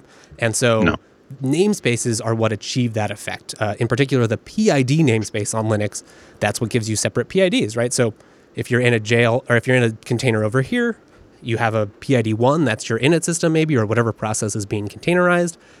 You can't see any processes that are in the main main namespace. You can't see any in a different namespace. Um, so each process on Linux is in one of these, or it's in all the namespaces, but then you can have multiple versions of those, right? So I'm in this, if I'm process A, I'm in one version of a cgroup namespace, I'm in one version of a mount namespace, and that's how you can kind of tune those things. So when you go to make a new process, uh, usually with like, let's say the clone system call, then you specify more things like, hey, I want this process to have a new namespace. One in particular for me, uh, network namespaces are super useful because this is the like network part of Linux containers, much like Crossbow on in zones, where you get a new, basically like your new network stack. So you have your own routing table, you have your own IP tables rules. My router at home is actually just a container running on one of my servers, and so I'm able to make a new network namespace. Then I can move my actual physical NIC into that namespace, and then um, network namespaces rely on what's known as a virtual Ethernet pair. And it's just like a dumb pipe where you put in a packet on one side of it and the packet comes out on the other side. And you use that to sort of tie namespaces together. So then I, I make one of these pairs, I put one end of the pair in my router namespace, and I put one in my main host namespace. And then I'm able to do networking just like you want, right? You can set up IP tables rules, you can set up firewalls, you can set up routing between them. It's useful to actually contain things and um, you know, for real purposes, and it's also super useful for simulation. You can spin up a whole bunch of network namespaces, route between them, uh, simulate top- topologies, do like tests of, you know, maybe you're trying to simulate distributed systems. It's super useful for all of that. It also makes it really handy. Like, let's say you want some programs to always use a VPN and you don't want them to be able to connect to the internet if that VPN connection goes down start up your VPN, move the VPN interface into a network namespace, run all your processes in that network namespace, problem solved. So uh, they're super handy that way. There's a couple others that are important. Mount namespaces are basically the better version of chroot uh, in the namespace world, where that just lets you have your own mounts that other namespaces can't see. And then maybe the most controversial of these is the user namespace. That one's taken the longest to develop. Um, We've talked about it a few times on this show because there's been some security vulnerabilities in it as they've gotten that kind of all ironed out. These days, it's actually doing really well. It's used in a lot of places. Docker's finally upstreamed it, gotten it into into main Docker. It's using a lot of other tools, and most kernels, not all of them, but most distribution kernels now have user namespaces enabled. For a long time, they weren't enabled by default, so you had to had to kind of you know, if you wanted them, you either compile them or using a distribution that did use them. Thankfully, like Ubuntu's had them enabled for a while, so that's been pretty good. The user namespace uh, makes sure that you have your own set of UIDs in your container. So that root in a container is not root on the host. And it does that by kind of allocating some UID ranges from the main one and then doing a mapping so that sure you're UID one in the container, but really you're like 10,001 on the host system. And so even if you break out of the container because that your real UID isn't root in the main namespace, you still don't have root privileges. So it's an it's an additional security exercise that makes it so that root is constrained. So that's namespaces. Yeah. Now, uh, I know of examples even on my own host where UID one, 1001 is one user in one jail and a different user in another jail. And that's okay because there's no confusion because those users do not interact because they're in different jails. But when you're root and you do an ls minus l on files within the jail from the host, you get different output than if you do ls minus l within the jail. Because the ls minus l within the jail will use the UIDs and GIDs specific to that jail, whereas the host will use the UIDs and GIDs relative to the host. Okay, I see. Okay. Mm-hmm. So I can see that files within the jail that are normally mine actually belong to another user if I look at it from the host, That makes sense. because that UID in the host is another user. Right. Now, people may say, but that lets the host, that lets a user in the host modify what's in the jail. Well, yeah, that's often by design. Right. You're you're you're assuming that the host uh, has has more privileges in this domain Yes, than, than yes. anything running in the jails. If you're on the host, you have different privileges. Yeah. And but that overlap there, no, I, I haven't seen that be a problem. But it can be a problem when you've got Postgres running on the host and Postgres running in different jails as well. And generally, what I do there is I just change the UID of the Postgres daemon or the Postgres user in the various hosts. Oh, okay, I see. So do you are you required to do that then? You're like have to do some of that mapping. Um, it, it used to be highly recommended uh, because of uh, System V memory, shared uh, System V memory, Oh, System right. 5. Yep. Um, but I think later versions of Postgres don't use that memory. Okay, then you no longer They- rely on that feature. So it's, Yeah. Yeah. So it, it's not an issue. So uh, the regression testing jails that I talked about, e- each runs a different user ID for Postgres for historic reasons. But I think when I go to install Postgres 10 in a new jail, I don't think I have to worry about it quite so much. that makes sense. All right, well we can let's go talk about cgroups, but first let's talk about our next sponsor. That's our friends over at Ting. Head on over to techsnap.ting.com. You'll find a smarter way to do mobile. Now, I mean, like, what makes it smarter? Well, let's say you're really enjoying this discussion. You want to go call up your friend and you're you really want to just have a big long chat about containers and you're like man i've been reading all about containers listening about containers i'm super excited let's talk about it you might you're going to need a phone for that right? You're going to need a phone but you don't want to get trapped by these big phone companies that want to make you sign up for a two-year contract. Maybe you don't usually use a phone you just want it for, for a couple times a month. Ting is perfect for that. Why? Head on over to their rates page and it pretty much just explains itself but don't worry i'll still explain it to you. The deal is this you only pay for what you use. So lines start at just $6 a month. You have two lines, that's 12. You have three, that's 18. You're already paying like nothing, right? So $6 a month, that's one hamburger, and you get access to a phone. It's per, it's great, it's easy, and it's it's simple. It's especially great if you're a small business, maybe you or maybe you just want to get a phone for some family members. They don't use it much, but you want to make sure that if you want to call them, they have that. Or for you know a nanny for your child, um, an employee of yours. Ting makes it super simple. There's no like additional fees or anything like that. If they don't use it, it's just six dollars a month. Then you pay for what you use in minutes, messages, and megabytes. So if you don't use any minutes, why that's zero dollars. Maybe you use a bit, grandma calls every now and then, three dollars a month. Text messages, I hope you don't have to use these because they're archaic and there's better ways to do. But if you do, still pretty cheap. Maybe a couple people send you texts, hundred dollars or 100, 100 texts, three dollars. It all explains it there. You just kind of fall into whichever bucket you hit, add those up. That's the cost. That's what you pay. There's a couple taxes and fees. Ting can't do anything about that. That'll depend on your local area. But other than that, it's just what you see right here on the page. So finally, I'm going to choose some megabytes, and thankfully, thankfully i don't have to use too many right because wi-fi is everywhere ting is great if you are wi-fi savvy so if you're you know if you're in the office a lot maybe you work from home a lot of places the buses even have wi-fi now if that's your life then ting is perfect because if you can do wi-fi calling if you can do you know maybe you don't use a messaging platform that uses data and not sms perfect. You will use hardly a thing. And even if you do, what's great about Ting is it's just data. There's no overage charges. There's no like contract where you say like, well, I'm going to pay you always for this much data, even if I don't use it or even if I use more. It's it's silly. Ting, it's just pay for what you use. And at the end of all of that, what makes that great is like, yeah, okay, pay for what you use. That makes sense. That's probably how it should have always been, Wes. I get that. It's also pretty darn cheap, right? So here we go. Got a phone, we've got minutes, we've got messages, and we've got data. Let's say you're using a gig of data, which like I hardly ever go over that. Your monthly bill is $28. I challenge you to go find anywhere else you can get that low and get all those same kind of services. You get pretty much everything you want, like three-way calling, tethering, voicemail, like every all the features you've come to expect from any other provider. Boom, you've got them right here on Ting. It's perfect. It's easy to use, and like they've got CS, uh, GSM and CDMA. So whichever phone you might have, they've got a great bring your own device page. BYOD. Yeah, that's right. Uh, where you can go check, put in your IMEI, see if your phone is qualified to be on the Ting network. It probably is. I can't guarantee that now, but go check. It's worth it. Or maybe you want to get a new phone, right? You're like, hey, hey, it's almost Christmas time. I want to get a brand new phone. Boom, go over to their shop.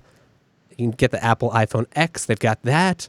I think it's actually the 10, excuse me. They've got the Samsung Galaxy Note 8, all the latest and greatest. You can also go buy a phone straight from Googs if that's what you like to do. That's what I like to do. Bring it on over to the Ting network. Not a problem. And best of all, I can't believe I haven't mentioned this yet.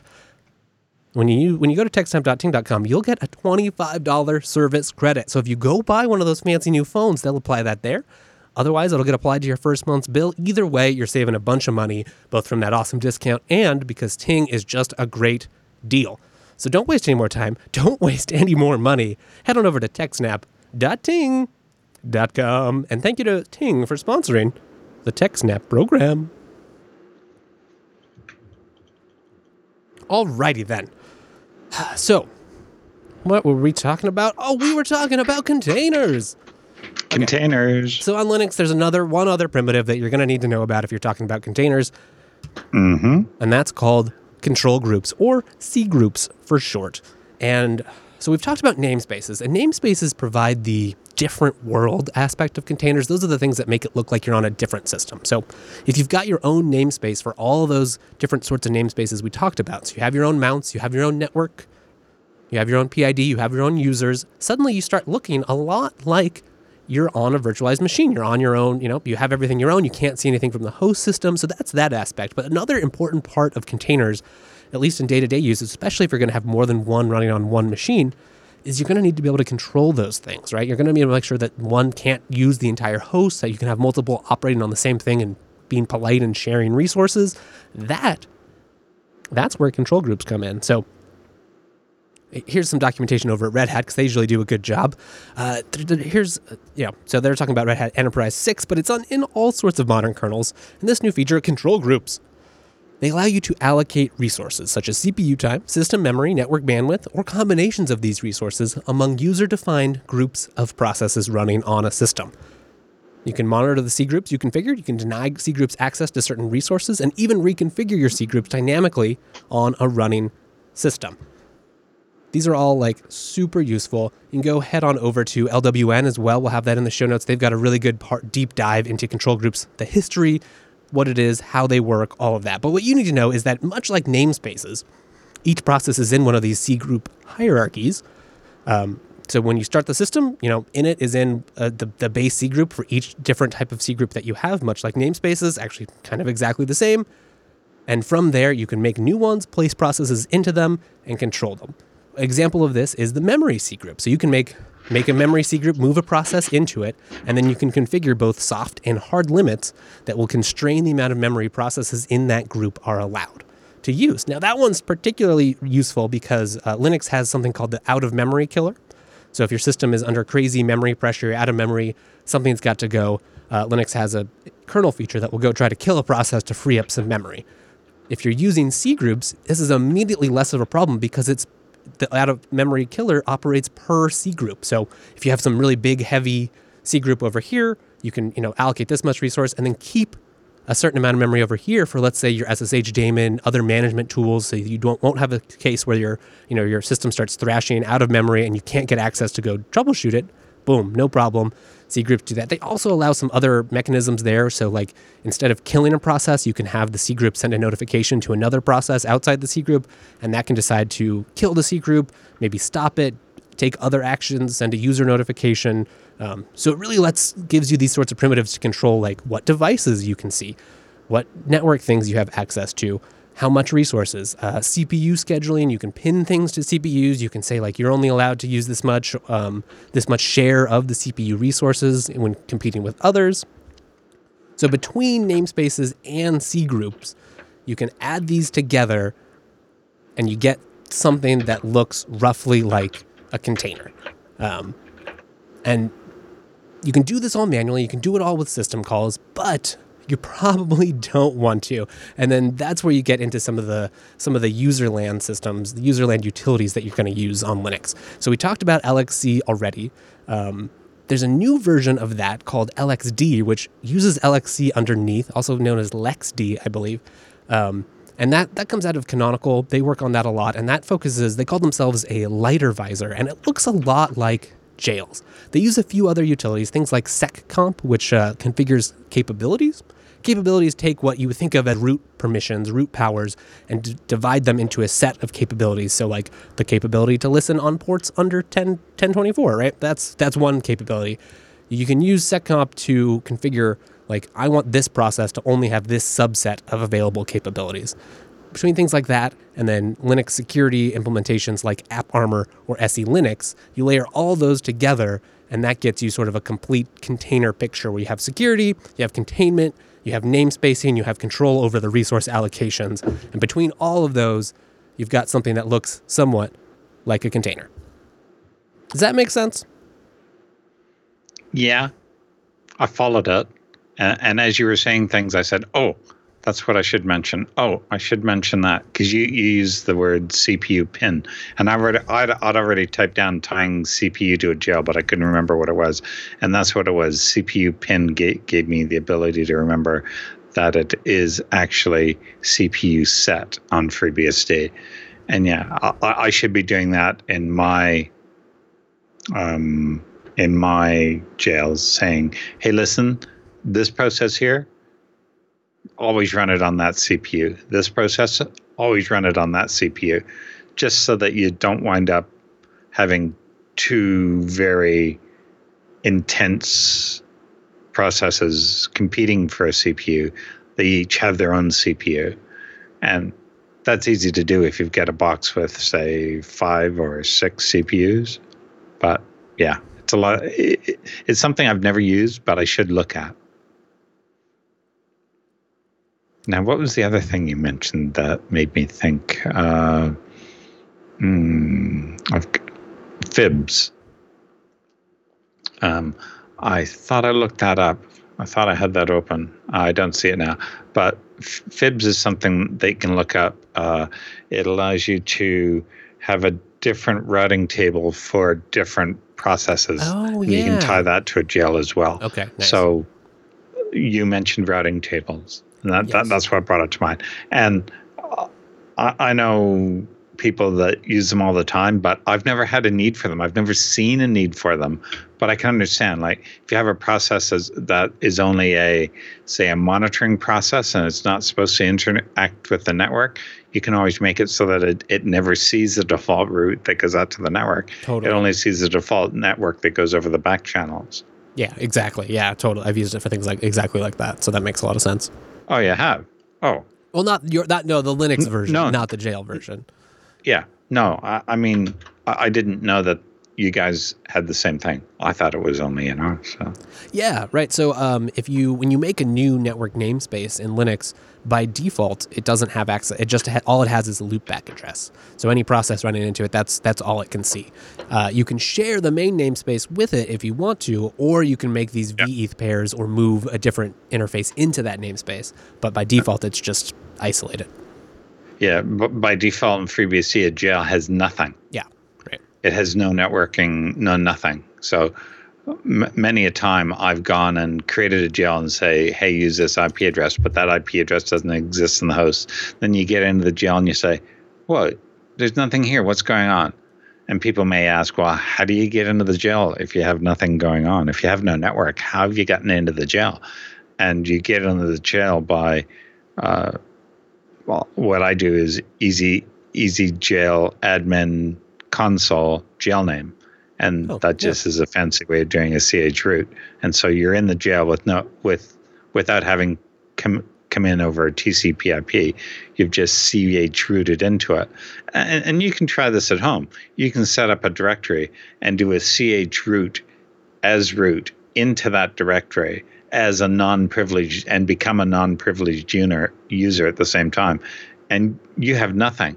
You can't do ls you can't do anything because you've chrooted your, yourself away. And i use this uh, for FreshPorts. When when it's when it's running make on all the ports to extract information i want to do that in isolation so as not to be affected by what's running on the host which is really a jail but it's on a host. So I do a chroot into there, and and yeah, you you, you have to do these symlinks from the host, which are read only, for all the commands that you would normally run, like ls, ps, whatever. They all have symlinks in there, and that's Ah, similar yes. to doing a jail.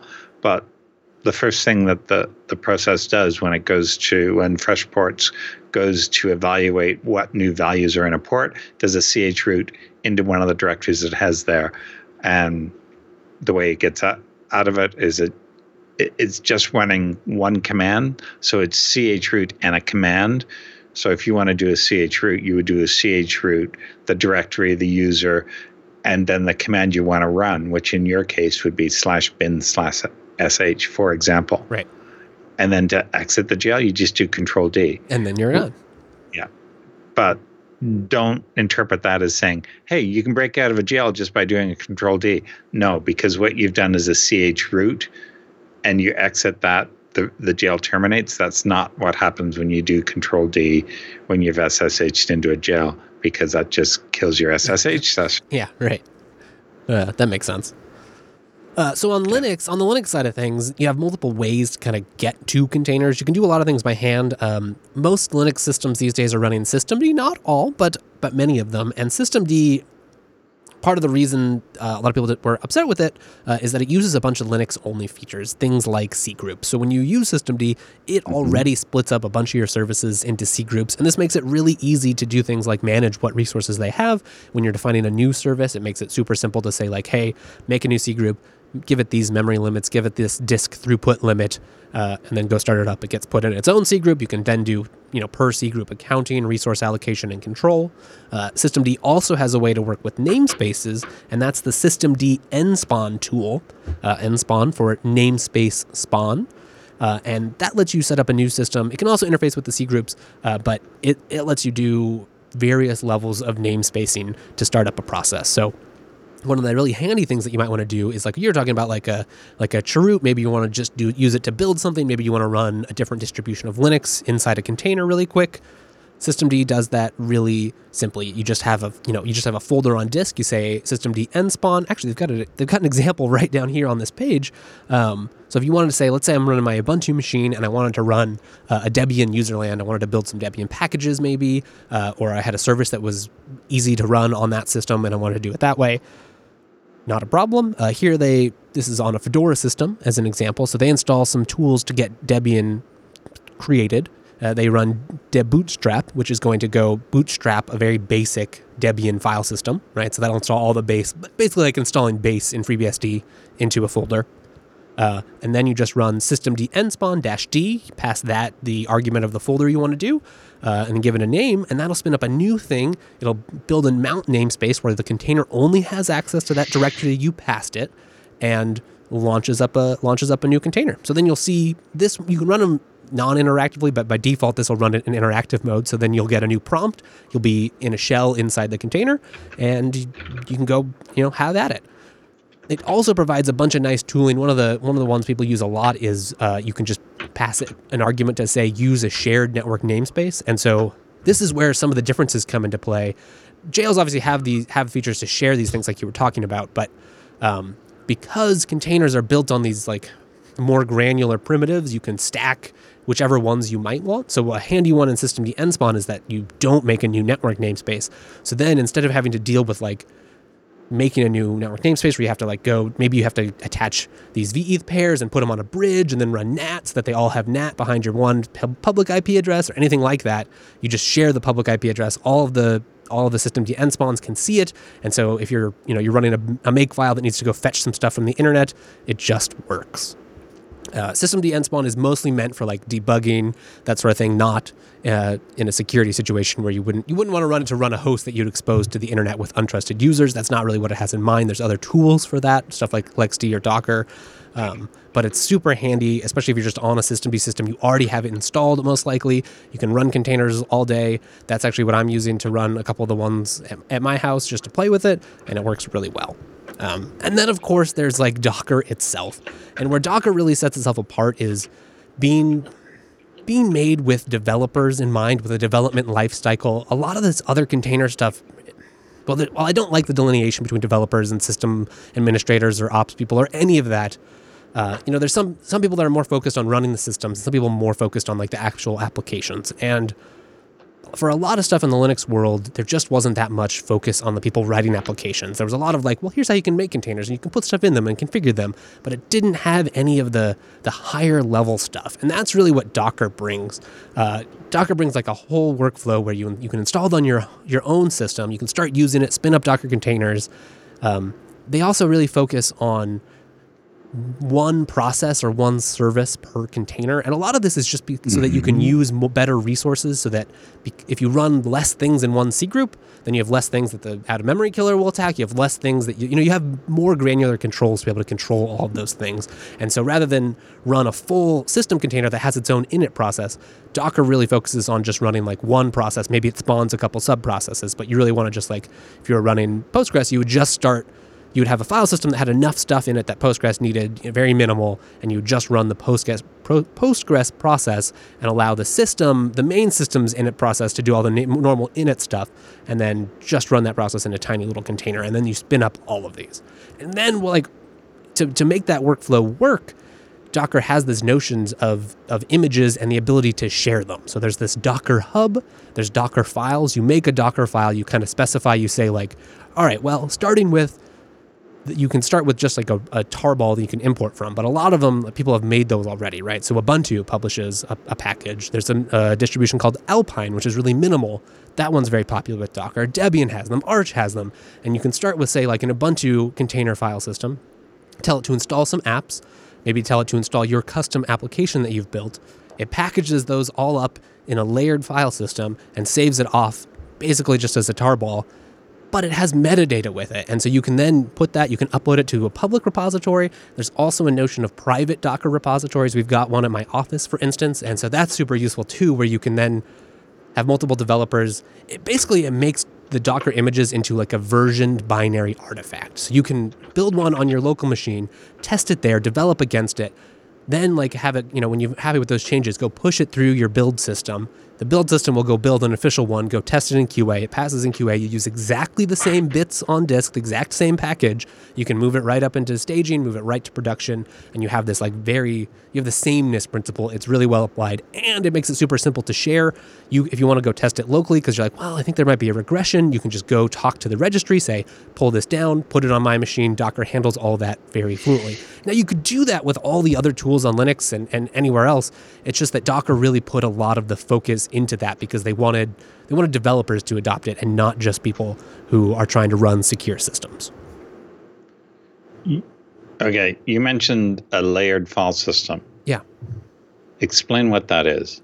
Uh, well, so there's there's multiple aspects of it. Um, Docker, not well, all just, the time. Just just an overview because I'm trying to understand what it is. Uh, it uses something called well, there's it's used several of them, but the most recent one is Overlay uh, FS, actually here let's see. Overlay file system it, it, it sounds like nullfs mounting or like a, a, unionfs almost. Yeah overlay fs allows one usually read write directory tree to be overlaid onto another read only directory tree. All yeah, modifications is, go to the yeah. upper writable layer. Yeah. Yeah. Oh yeah there it is. It said union right there. Yeah union yep there yeah, you go. I understand. I understand now. Um, yeah, it's similar to like a copy on write, where you take a snapshot and or a clone of a file system, and then all the all the underlying stuff is still there, and anyone that's sharing it is still there, but Right. uh, local rights are local only. So yeah, okay. And that's a Um, good point there. Copy on write is also a huge part to a lot of container systems, just in that, like, uh, Docker can interface with Btrfs, ZFS, um, device mapper, thin provisioning, as well as these overlay file systems. So you have copy on write either on the block layer or the file system layer or on the per file layer, depending on which way you do it. But all Yeah. of those are to make it really easy to spin up, like you Oh. were talking about earlier, spin up multiple versions of the same thing with without having to wait. Yeah. So, i if you took your post, you mentioned Postgres. Yeah. Where does the database file live? In post in the in the container, or you specify it somewhere outside the container?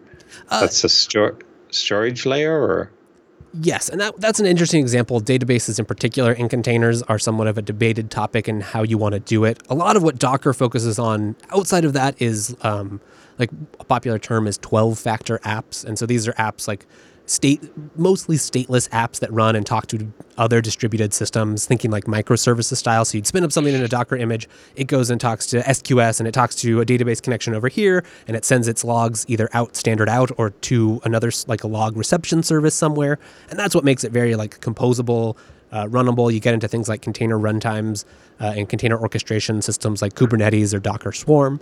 Um, you can also do stateful systems, and then by default, yes, the the database will be created in the container, um, but Docker has a notion of data volumes, and so you can have volumes that are basically like persistent containers that are just there to store data. You can also mount um, directories from the host or pass through devices into the container if you want to do it that Okay. way.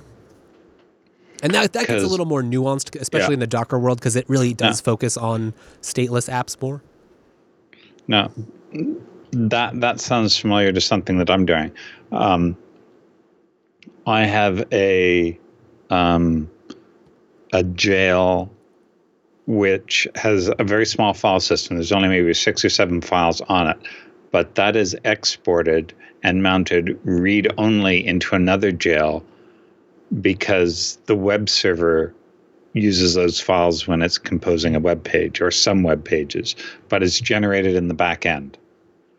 And the back end and the front end actually have no shared systems apart from from like that. So every 10 minutes or so, these files get regenerated and used in one of the statistics page. Say we have this many ports, there's this many Oh. forbidden, there's this many. So it's generated in the back end um, based upon when a commit happens. So if there had been no commits to the FreeBSD ports tree, none of these statistics have changed. Therefore, we don't have to compute them. So once a commit comes in, it erases that file. Next person that needs to reference that file says, "Oh, this file doesn't exist. Let's generate the stats to populate that file," and there you've you've got the latest stats. But it's generated in the backend. Um, what was the other thing you're talking about?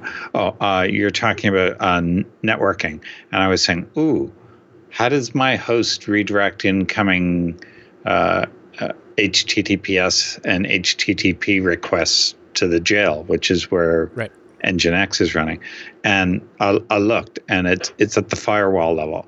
Uh, the incoming request is redirected from the public INET uh, internet NIC, from the public NIC to the IP address of the jail. Ah, And okay. so it, it just goes straight into the jail, and the jail sees the request coming up, but the your web browser never sees it as going to a non-readable address. right, that all gets re- rewritten by the firewall. Yeah. And uh, I don't even know what IP address it is. It's all just abstracted away here in the Okay. command that I'm looking at because it's using variables. It's it's I'm reading dollar sign fresh ports www jail. It gets redirected to there, and, and that variable is defined somewhere higher up. I see. So like one difference there, like uh, in in Docker, generally you there's something called Docker proxy that runs on the host, Mm-hmm. and that will then listen uh, in the host namespace for any ports that you want, and then it handles forwarding those into into the Docker networking setup. Okay. all right. So it, it's listening for stuff on various ports, and you say, listen, l- listen for port 80, for example, and redirect it to this container. Yes, exactly. Okay, so that's sort of at a different layer. Eh, On on FreeBSD, the, the standard way to do that is with your firewall. In my case, that, that would be PF. Yeah. And, you it can- would, would be redi- redirected that way. And you can definitely do that. And so if you were doing containers by hand, that's probably what you'd do, where you'd Mm-hmm. uh, where you'd have to set that up yourself. Whereas Docker like will automatically set up um, like a Docker bridged interface, and then each Docker Mm-hmm. container gets its own network namespace and gets a VETH pair that goes in the in the container, and then gets added to the bridge, and then you have a public, kind of like we Yeah. we're talking about with jails, where then you have a private network there, and then Docker rather than do some. I mean, it does some IP table stuff, but it also just runs this proxy and then forwards into that network. But you could do it all without that, and so that's where like when Docker refactored into libcontainer in the backend, um, there's also this front end for it called runc, and it's basically Yeah. like all the underlaying parts of Docker, but without all the helpers and REST API and all that stuff that sits in the. That's like the bulk of the Docker daemon, and then there's this little part that actually does the like syscalls to set up a container, and the rest is all just orchestration layers. So I think that's really where the value add, or where people are excited about containers on Linux, is that we have more. They've they've taken the abstractions and kind of packaged them up into APIs and workflows that people who aren't experts in syscalls and running systems can interface with. I, can see the value there when you're like going back to the original Google containers, which I was reviewing the PHK article uh, while you were talking, and I scrolled down to the bottom, and that post that we are reading from was actually prompted f- by Google announcing in something 2014 uh, of all their containers, like 2 billion containers a day. Right. And, and I can see if you're deploying stuff on a regular basis, like you're ramping up, like um, I, I think of of of, of Tarsnap. Yeah. I, I'm sure that that backups do not occur on a flat curve. Um, if you were to look at all the data flowing into Tarsnap, it wouldn't be a flat curve. I'm sure that there's peaks and valleys, and that he has to deploy additional resources to cater for that. And I'm sure it's all entirely automated Right. to, to meet demand.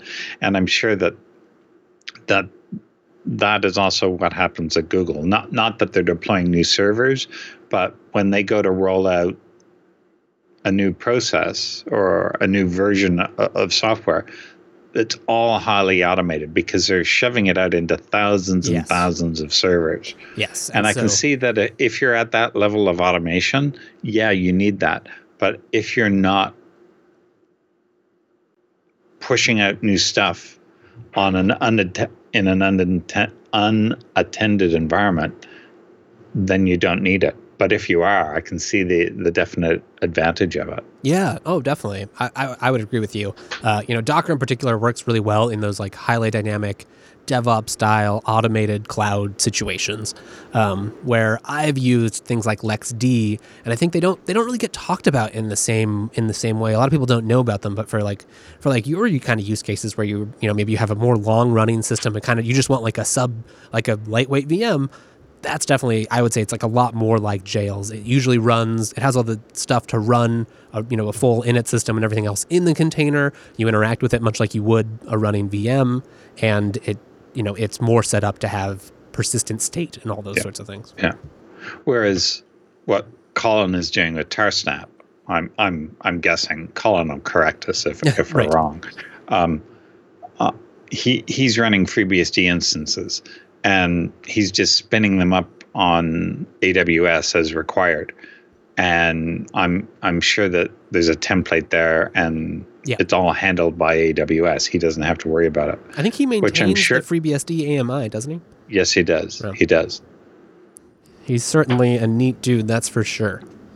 Yeah. Well, he has a vested interest in having the AMI working. That's his entire uh, Funny moneymaker works, there doesn't is it? running a different. Yeah. Well, right. everyone benefits. Well, we've certainly rambled a whole bunch about all kinds of things. Is there anything else you want to chat about before we move on with the show? Any questions, things I left unexplained, or things you're left confused Well, about? I, I was keeping a few few notes as I went along, but um, I started looking stuff up and then looking, and I lost some of my notes. But if, if I forgot to note down what came to mind while I was looking up something else, so we'll we'll get back to that if I have anything else. We'll Okay. bring it up in a fo- following show, but I don't think I do now. Excellent. Yeah. Well, hopefully this is um, for people who haven't played in the container space. Maybe this is a useful introduction. Please feel free to send us feedback on it or further questions, or if you're con- confused about just what we're doing, how we're doing it, or why you might even want to do it at all. Uh, let us know. Uh, we'll move on soon, but first. You probably want to start playing with some of these containers. Maybe, maybe you want to get on. Dan really convinced you that jails are awesome. You want to go play with those, or you're curious about like, well, what is all this Docker nonsense? Either way, there's really like no better way to do it than heading over to our final sponsor this evening. And that that is our friends over at DigitalOcean, and boy, are they good friends. What is DigitalOcean? Well, DigitalOcean is a cloud hosting provider. It's not like those ones I was talking about earlier in the show, right? The ones running OpenVZ. Nothing against OpenVZ, there's nothing wrong with it. But DigitalOcean runs on top of KVM. What's KVM? Oh, it's the Linux hypervisor. So DigitalOcean gives you real VMs running on that awesome KVM hypervisor. You can run whatever kernel you want. It's it's a full virtual machine running in the cloud in their awesome data centers. They've got them all over the world. They're opening new ones all the time. And you know what's fun about that? They call them droplets. Call them droplets. It's a ton of fun, and you can spin one up in just 55 seconds. They've got all the OSs you're probably going to want, including FreeBSD uh, and and the latest Ubuntu, Container Linux, Fedora, pretty much anything that you're going to want on run in the cloud. They've got it.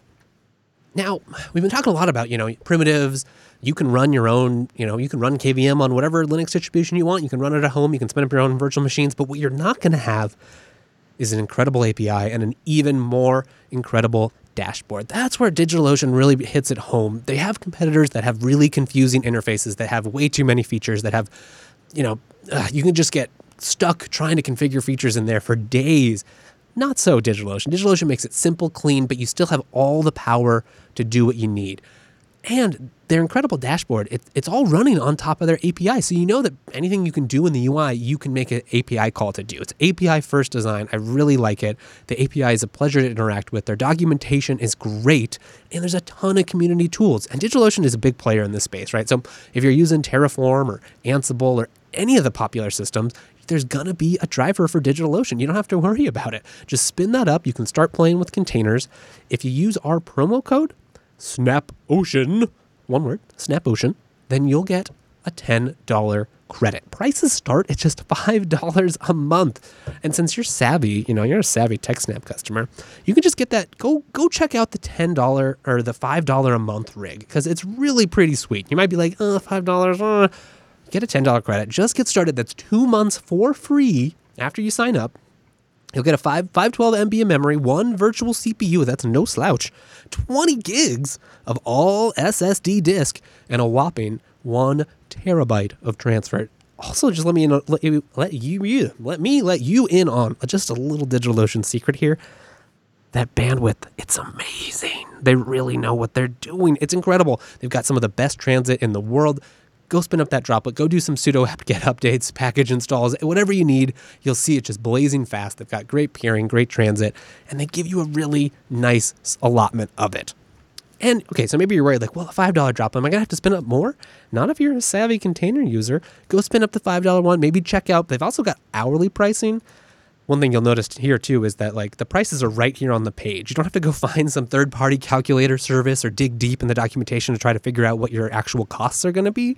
No, it's straightforward. You use you set select this one, you're going to be $10 a month or 1.5 cents an hour. Can you believe it? Maybe you want to splurge a little bit.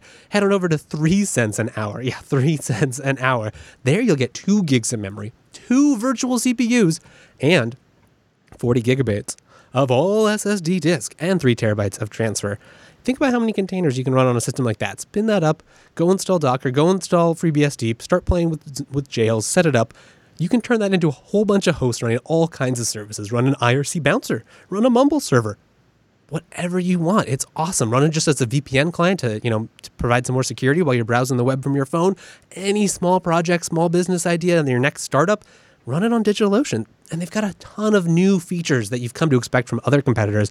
DigitalOcean just doesn't better. So they've got they've got firewalls, cloud firewalls. You don't have to learn about IPFW. You don't have to learn about IT, IP tables. Cloud firewalls can help you configure that from their simple API, simple dashboard. They've got attachable block storage. So if you just want to, you know, you need a whole bunch more space for your awesome ZFS array, no problem. DigitalOcean's got that too. They've got monitoring, and they've just announced object storage. It's called Spaces, and true to DigitalOcean, it's super simple to get started with. It's $5 a month. You get a whopping amount of storage, a huge, I think it's 250 gigs of storage, uh, one terabyte of transfer, all for one, or for all for $5 a month. Then you can just use their API. Maybe you need to post things there. You want to have backups kept up there. You want to serve static websites. You can you can play with all that stuff in Spaces. They're actively developing it. So go check it out. Go try it. Go play with it. Let us know what you think. Let them know what you think. They've been doing a number of great surveys. And go check out their community because they work really hard. They have real editors who take community contributions and turn them into some of the best documentations on the internet. While we were preparing for this episode, I found a bunch of great DigitalOcean articles explaining about containers, explaining how to get started with Docker on DigitalOcean, so you really can't go wrong. Go use our promo code SNAPOcean. That says thank you to DigitalOcean, and we mean it, for sponsoring the TechSnap program.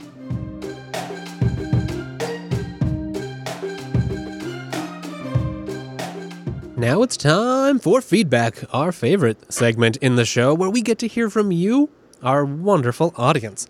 First up, we're over at Twitter. Goran J writes, Hey, TechSnap Dan, can you share the laptop stand brand and model, please? It looks really neat. Oh, that's your old laptop on this image, though, isn't it, Dan? Yeah, that, that's my. You've gotten uh, fancier. 2011, I think it's 2011 laptop, uh, MacBook Pro. And uh, that's the one that I used to use when we were when we're doing the podcast. Um, and it would just sit in that lap, laptop stand, which is actually in a different position uh, now. Um, I've rearranged the desk slightly, but yeah, that that lap, laptop stand. I forget what brand it is. Let me click on the link. Yeah, it's I I don't even think we see the manufacturer. It's just some universal thing. It's very beefy though. Um, just attaches to their your desk, and then there's a double arm that that swings out, and then you can tilt and, and pan the tray that the laptop sits on. So it's just basically what I liked about it is it had this little ledge at the bottom, and it almost looks like uh, what you would place sheet music on if you were um, play, playing music in an orchestra. It, oh, yeah. it just has this little lip at the bottom that the laptop will slide down on because at one time I actually had that thing almost vertical, uh, sitting underneath uh, off in the corner. But now I, I, have it pretty much horizontal, and that just serves as a handle when I, when I grab the stand.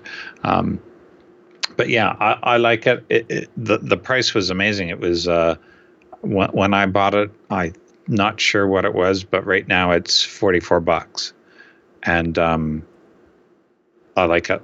It the, the neat thing that I, I saw is it comes with three Allen keys for the various joints that are on it, but then it also gives you a little uh, tool holder that attaches to the la- to the to the stand so that the Allen keys are always there. I just thought that was a nice touch. It, it, they build it in as part of the cable guide. So if you want if you want to get one of these, it, it's included in the link here, complete with my refer code. Thank you. Oh, and, uh, sneaky oh, Dan. Well, sorry, sorry. Um, I want to be upfront about that. No, I appreciate that. Yeah. yeah. you're an honest um, guy. But yeah, I, have had it. Um, it does look really nice. I gotta a, say, a few months, a few months, and it's height adjustable, and the arm swings around. I think the total height is about two feet. Okay. So yeah, and it goes up and down with my that that was the thing. I, I thought about having it mounted to the wall, yeah. but that wouldn't work because I, I'm on a desk that is a sit stand desk and it'll go up and down. Oh, right. Yeah, that's I couldn't. I, it had to attach to the desk. That makes sense. So it's all relative.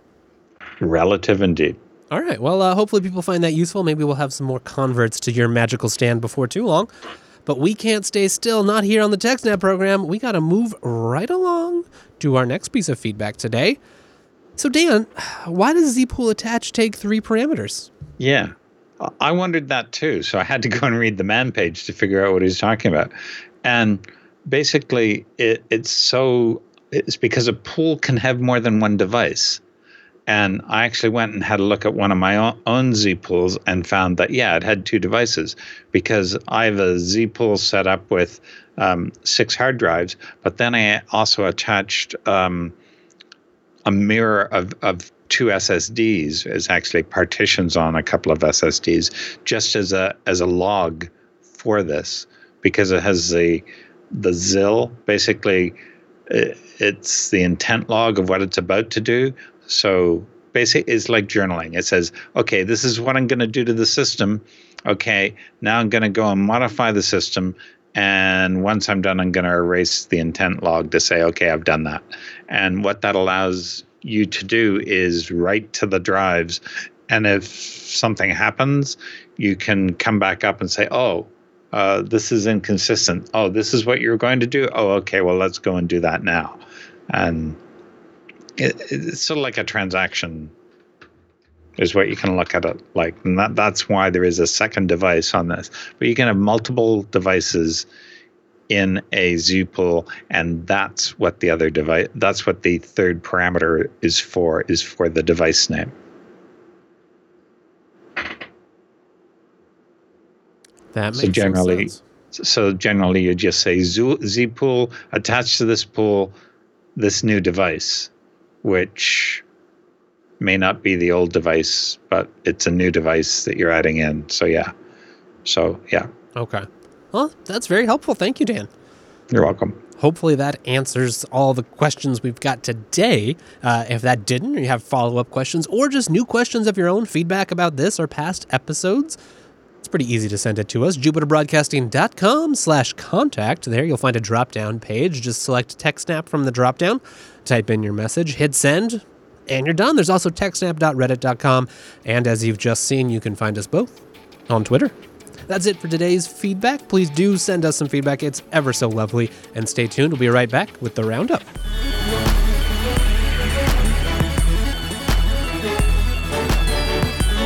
And that brings us to the final segment of today's show. These stories weren't quite big enough to make it to the top of the show, but they're still oh so much fun. So that's why we call it the Roundup. First, Roundup. First up in today's Roundup, what happens to the information you give to bike share companies? You know, there's been a couple new bike share companies around the Seattle metro area. There's like three different kinds, all sorts of colors. It's very, it's a very colorful scene with all these bikes around the streets. Uh, you got to sign up with an app, and I've been asking this question, like, what, what happens? Yeah, uh, I started listening to this, and unfortunately, I thought it was ABC America, but no, it's ABC Australia, which is even more interesting because they're talking about um, what's going on in uh, um, in Australia because there are various new bike share companies coming in, especially a lot of foreign owned uh, bike companies starting up these ride share deals. And basically, you sign up, uh, give them credit card information, uh, and then you it gives you a list of where the bikes are and the bikes are not necessarily at a central corral like you see a lot of places. They're just left somewhere. When you're done with them, you just leave them.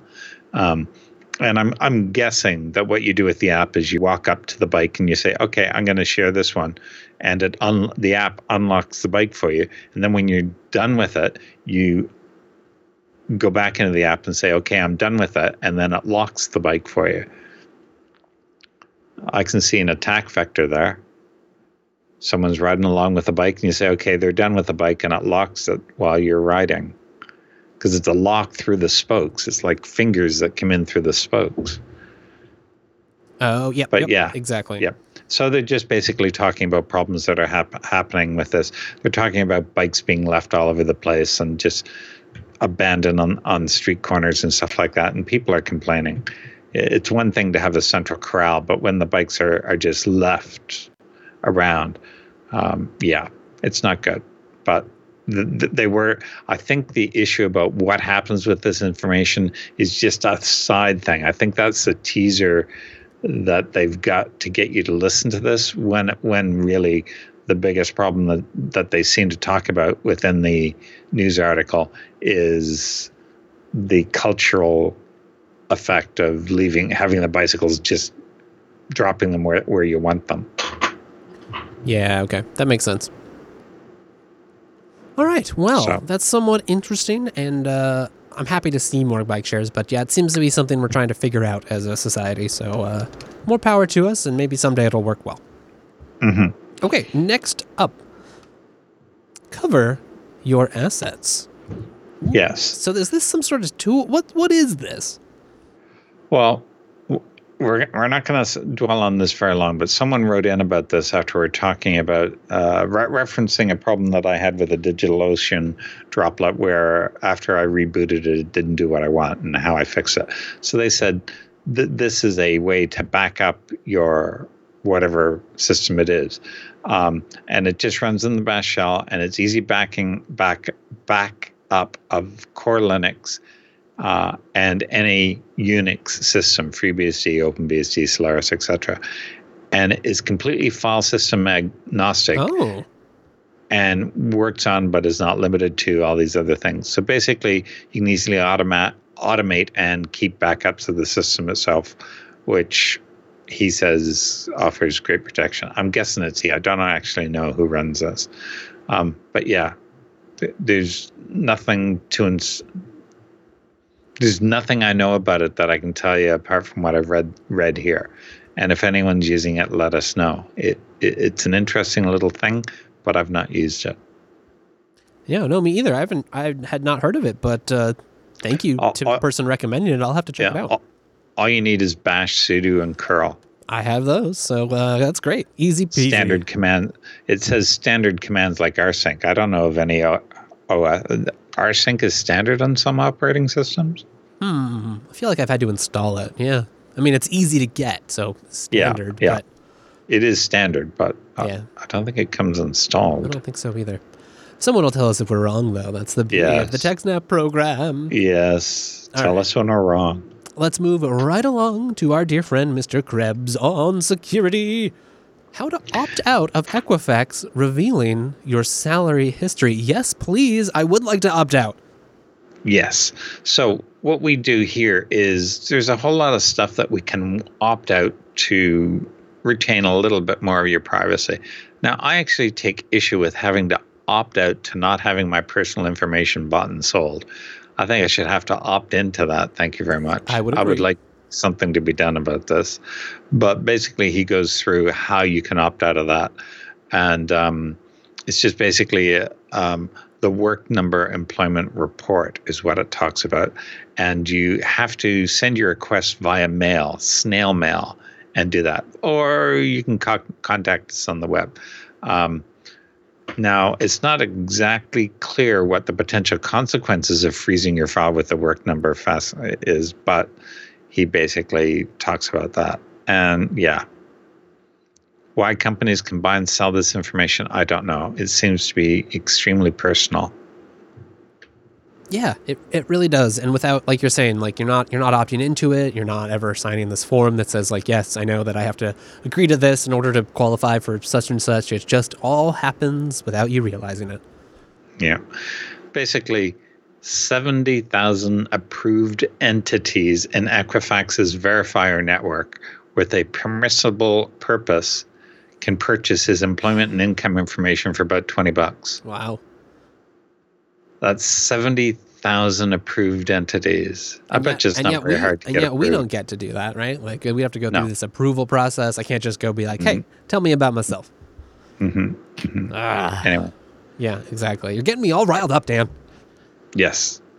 Yes. All right. Well, continuing in this uh, over here, we've got that some news over at IT Wire that the CIA created code to impersonate Kaspersky Lab, at least according to WikiLeaks. Yeah. Now, some people will say, don't trust what we, WikiLeaks is saying. It's not always necessarily true.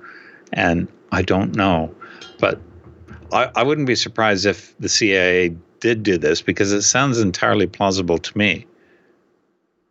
So maybe they were the ones behind the stealing of the information and the information coming up from the NSA about uh, Kaspersky Labs having this information is entirely not true. But then Kaspersky Labs gave a plausible informa- uh, a plausible explanation as to why they would have had that data. So why would they be giving a plausible inform- uh, explanation if they didn't do it? Yeah, I'm right. That is kind of conf- yeah. If they didn't do it, then like, okay, well then, where's this plausible explanation coming from? Or do you just So- not know what your right hand is doing? Like, how does that work? well, I admit I haven't completely read the whole article. I haven't thought through it. Right. Well, that's so why it's in the roundup. Maybe, maybe the two things are not connected. There's only one May- way to find out. Maybe the impersonating the Kaspersky lab is not related at all to Kaspersky having top secret NSA documents. Right. Yeah. Very well true. Audience, you go find out, report back to us, and maybe we can all learn just a little bit more. Thank with, you. With that, we've got one more roundup item for you, and that's some some tips from our other dear friend, Mr. Troy Hunt. Locking down mm-hmm. your website scripts with CSP, mm-hmm. hashes, nonces, mm-hmm. and report URI. I know what some of mm-hmm. those things are, but tell me more. I don't know what they all are either. Um, he he talks about a workshop that he runs, Hack Yourself First, in which piece, people responsible for building web apps try to get their try, get to try their hand in breaking them. And it turns out that breaking websites is heaps of fun. And basically, they start to cr- start to cover cross-site scripting and how to get around that, and ha- how to use nonces. Uh, from what I remember, nonces are just one. A nonce is just a one-time value that you send in the request to the browser so that when you make your request back, like you're posting a form, it knows that it's not a form that came from from the website in the first place. It's just you have this local thing and you're shoving stuff at the website. So yeah, um, if you've got a website, go through all this, make sure it works, and it it should help you make your website a little more secure against the bad guys. Yeah, he's got. Do you know more about this? No, not really. I haven't. I uh, I only just skimmed the article earlier, but uh, he's got some really good guides. The other one I saw from sometime last month, he had a the six step happy path to HTTPS, which is a really good in depth guide just about like yep what you need to do, how do you get to HTTPS, taking into a lot of considerations. Like, yeah, it's really easy if you just like have one app and you just install Let's Encrypt certificate and you're done. But if you're running a whole business, there's like some yep. considerations. How do you do this? How do you roll it out smoothly? He's got a lot of pro tips there. So as always, thanks to Troy Hunt for his excellent blogging and researching. Uh, this looks like a good article too, and there's just mm-hmm. a lot of constructive advice. It's a great way to end the today's program, I think. It is. So, as you may have guessed, it's now time for us to get out of here. That's it for today's show. We both have jails and containers to spin up, so there's no more time for TechSnap. But if you want to see more, there's a whole bunch more on jupiterbroadcasting.com. There you can find the archive of this show, the past incarnation, and a whole bunch of other great shows. Go check out the most recent Linux Unplugged. We did a crossover episode with Ask Noah. So if you like those shows, it's kind of a super show. Uh, I think there'll be a new user hour, user error out before too long, or go just check out our good friends over at BSD Now. It's all great stuff. Uh, if you want to find more of us, techsnap.reddit.com. You can go to jupiterbroadcasting.com slash contact. Uh, on jupiterbroadcasting.com, you can also find like the RSS feeds, other places to download all the stuff in the archive. You can see when we're here live. You can actually join and watch the live stream and join the IRC room and a ton of other great stuff. You can also find us both on Twitter. I'm at Wes Payne and he's at TechSnap underscore Dan thank you very much for joining us for this week's episode, episode 345. Uh, stay tuned, and we'll see you next week for 346.